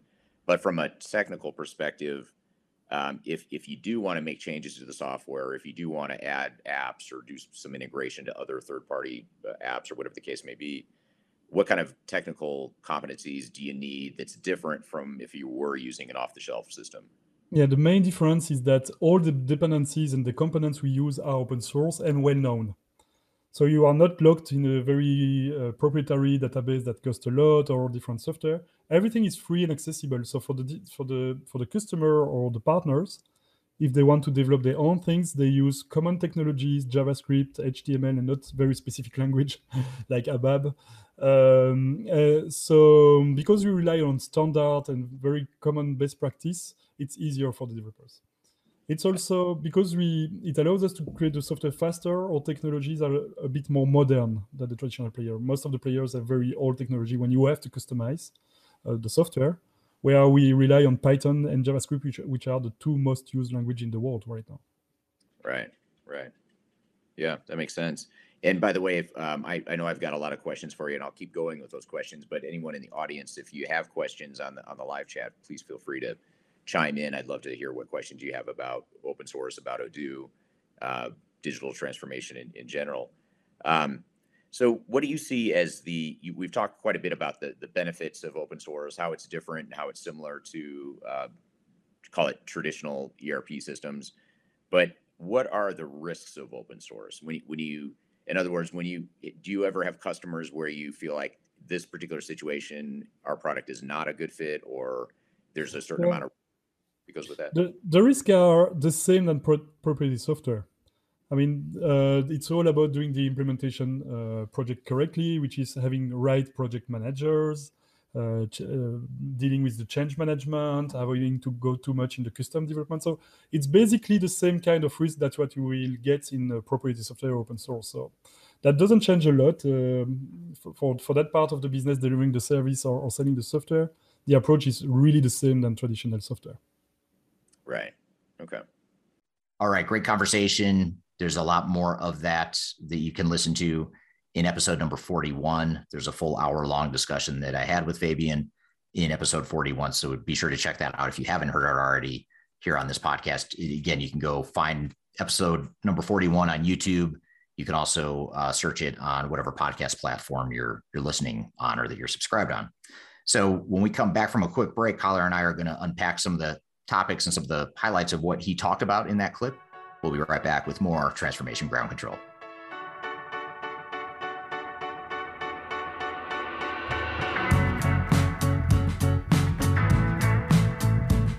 If you are aiming for transformation success, turn to Third Stage Consulting Group.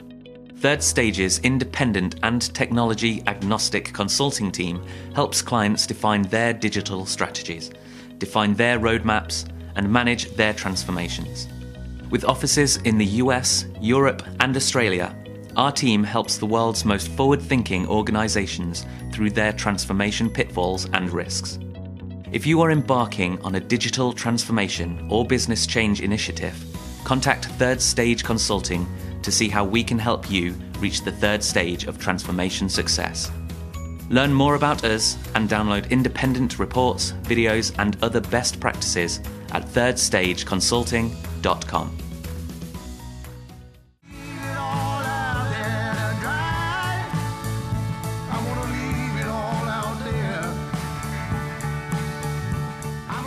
Hello, welcome back to Transformation Ground Control. I'm here with Kyler Cheatham, episode number 47. We just had this clip with Fabien, the CEO of Odoo, open source software. What were some of your thoughts in that discussion, Kyler? Yeah, I'm still kind of just floored that his view of of open source is just another license. Like it's just a very interesting way to look at it. Um, and he really preaches the transparency of building software that way, uh, as it's a, a better value for the actual end user um, and what that looks like so I'm wondering when it comes to because I can just see this kind of rolling into an executive meeting and it's very cool, polished, looks like it does everything. And then going to scale that to an, actual functional IT team, I could see them being like, whoa, what is this type of thing? Is that kind of something that you've experienced with Odoo or or how is it received on kind of that more technical uh, software level? Well, you know, at the technical level, if if we're when we're talking to the more technical types about Odoo, they just in as a broad generalization, technical types, techie types really like the product. I mean, it's it is uh it's a product that seems to be sort of either you love it or hate it uh, sort of deal. Either you love the idea, you love that it's written in Python, you love that you can do whatever you want to do to change it. You love the fact that it's modular, you love the fact that it's cheap. But then we've had other clients. In fact, I just had a call with a uh, potential client here today um, before doing this podcast and uh, an international client that had considered Odoo, but they didn't like it because it just seemed like it was just too much work to maintain. And uh, it didn't seem like it had as much robust functionality as some of the other systems in the marketplace, which, you know, every product has its strengths and weaknesses. But I think Odoo is sort of your, you know, sort of your maximum flexibility sort of option. If you really want to do whatever you want to the software, you want to, you know, tweak it, you want to customize it, you want to break it, whatever you want to do, you can do it with with Odoo. Um, so it gives you sort of that maximum flexibility, but that's uh, a double-edged sword. In fact, that's something that we uh, I don't think it was in the clip that we played from Rob Taylor earlier, but I remember in that discussion with Rob, and certainly in the consulting we did with Rob from Sight and Sound, as we were talking about Microsoft D365.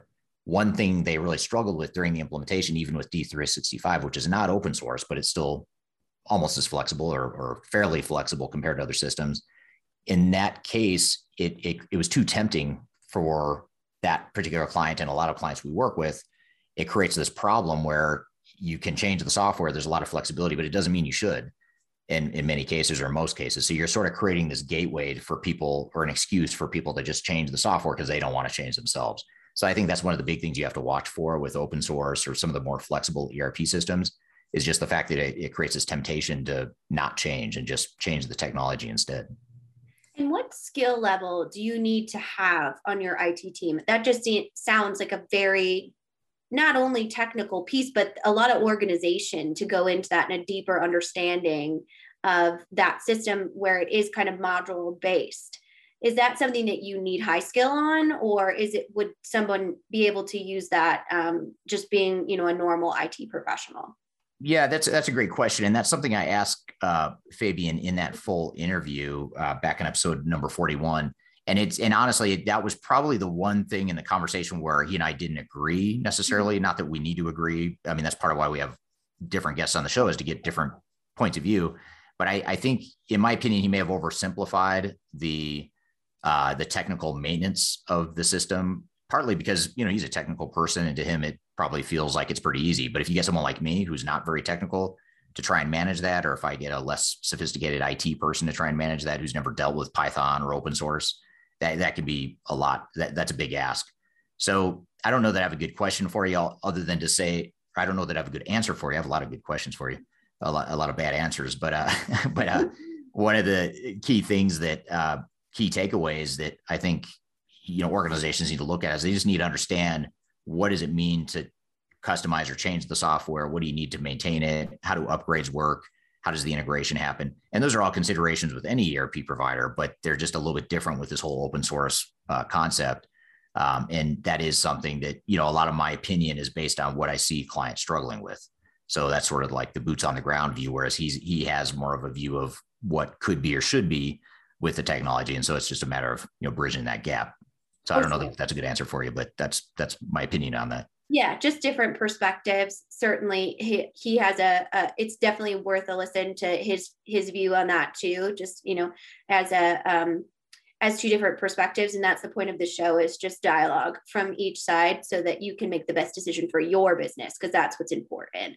And when yeah. we talk about integration, Eric, is that Odoo's competitive advantage? We talked earlier about how integration, specifically within cloud systems, maybe in the bigger cloud providers, has been a bit of a challenge. Odoo kind of preaches the ease of integration. So I'm wondering if that's kind of a main competitive advantage for this system.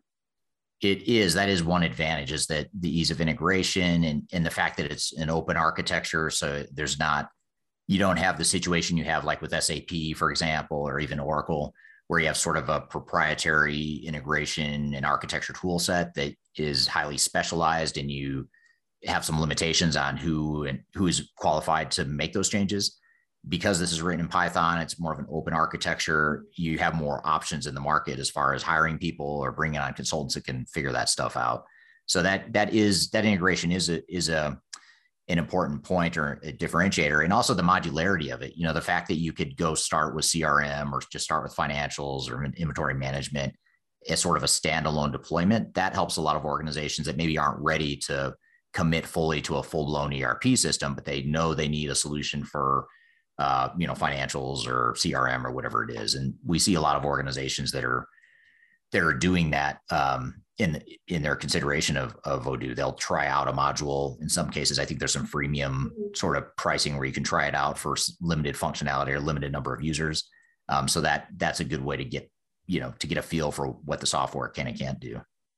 Absolutely, that's an excellent point. Um, and almost a, a shift to what Brad was talking about as software as a service is kind of the future. You know, mm-hmm. this is kind of the ultimate manifestation of that, in my opinion. Yeah, yeah, it, it is, and uh, yeah, it, there's a lot of a lot of benefit to the to the open source concept. I'm I'm still a little torn on it. I, there's certain situations where it makes a lot of sense for for clients we work with, but there's some where um, you know they they think about open source, but it, it just doesn't fit what the needs are. In fact, I've had uh, more than one team member on the third stage team ask me to stop talking about Odoo so much because we're planting the seed in people's minds that shouldn't be really considering open source and uh, and you know it's just an intriguing message. It's an intriguing uh, story, I guess you could say. But just like any other decision, you want to be sure you're not blinded by the possibilities or the, the the upside without considering what the downsides are and what how that compares to some of the other options you have in the marketplace. Yeah, and that's kind of our job is to be the Debbie Downer when you come and see this like shiny new system and you're like, this is so cool. And we're like, yeah, it is super cool, but it's not exactly what you need. Again, right. that's the important part. It might be the most awesome thing in the entire world, but if you launch rockets, maybe you don't need a, a totally modular based system. Maybe you need a, a bit more something standard um, and process. Yeah. I think it's interesting that both of you kind of talked about the transparency needed in the industry in different ways. So obviously Fabien talked about how that's what Odoo's kind of one of their pillar values is transparency by offering that open source code and things like that. Do you think all vendors should do that? Like he had said, you know, that's the kind of the right way to um, offer up software and how to build it. Is that something that you think that other vendors should kind of get in line with? I do. Uh, yeah, it's you know easier said than done, but I, I really do strongly believe that statement, and I, I think that's an area where uh, Fabien and I agree wholeheartedly that there's more transparency needed in the industry, and the fact that both he and I have created businesses that are so disruptive to the industry simply because we're being transparent. To me, that's that's a problem. I mean, it's good for us, I guess, good for Odoo, but uh, good for third stage. But is that good for the clients that you know maybe don't know about us or don't know that there is no transparency or there's a lack of transparency in the market? That's the real problem. If everyone knew that there's a lack of transparency and understood that, then maybe it's okay because then they can sort of call BS on it or uh, you know, sift through the marketing spin and the the hype and the garbage, the noise that comes along with the industry, and get to the heart of what they're trying to get to. Um, so yeah, I think they're I think the lack of transparency is a huge problem. It's it leads to a lot of ethical uh, lapses, in my opinion. It leads to a lot of self-driven, monetary driven behaviors that are unhealthy for the organizations that get stuck with what's left at the end of the day, which is a technology solution that they may have been oversold or didn't get it implemented correctly, or maybe they just shouldn't have been, it shouldn't have been implemented in the first place, or it shouldn't have been sold to them in the first place because it was never going to be a good fit. So that stuff wouldn't happen if there was more transparency in the industry. So yeah, I agree with that comment.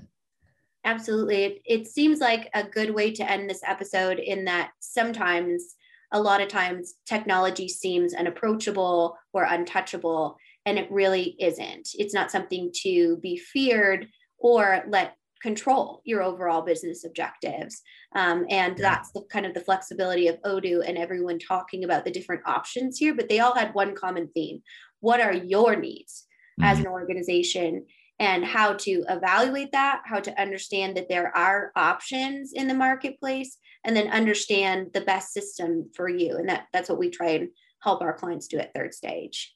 Yeah, yeah, absolutely. It's it's well said, and that's a good summarization of what how to think about technology, especially you know as fast as technology is changing these days. The the divide between what organizations can realistically consume and adopt, that gap is just growing over time because we as humans and organizations you know we can we can change a little bit faster incrementally over time but we're never going to change as fast as technology is uh, mm-hmm. changing so that that divide becomes more apparent and the chasm between you know where we are today and what technology could do for us in theory as that becomes greater the risk becomes greater because now all of a sudden if we try to make that massive leap overnight that's a huge risk to our organization especially in the short term. So that absolutely is a, a good way to look at it so, uh, well, thank you for curating and, and producing the content here for uh, not only this best of series, but uh, every podcast. You, you do the same thing every week. I don't know if the audience knows that, but I, I just show up and start talking. You're the one that actually puts the thought into what we're going to talk about. So I appreciate you uh, sort of pulling together these best of interviews here for the, the series. Um, so thank you for that. And thank you to the audience for listening. And again, uh, go back to episode, episodes number three, number 25, and number 41 if you want to hear any of the uh, interviews in full that we we played clips from here earlier today. We'll be back with more transformation ground control next week. But in the meantime, hope you have a great week and we will see you all soon. Have a great week.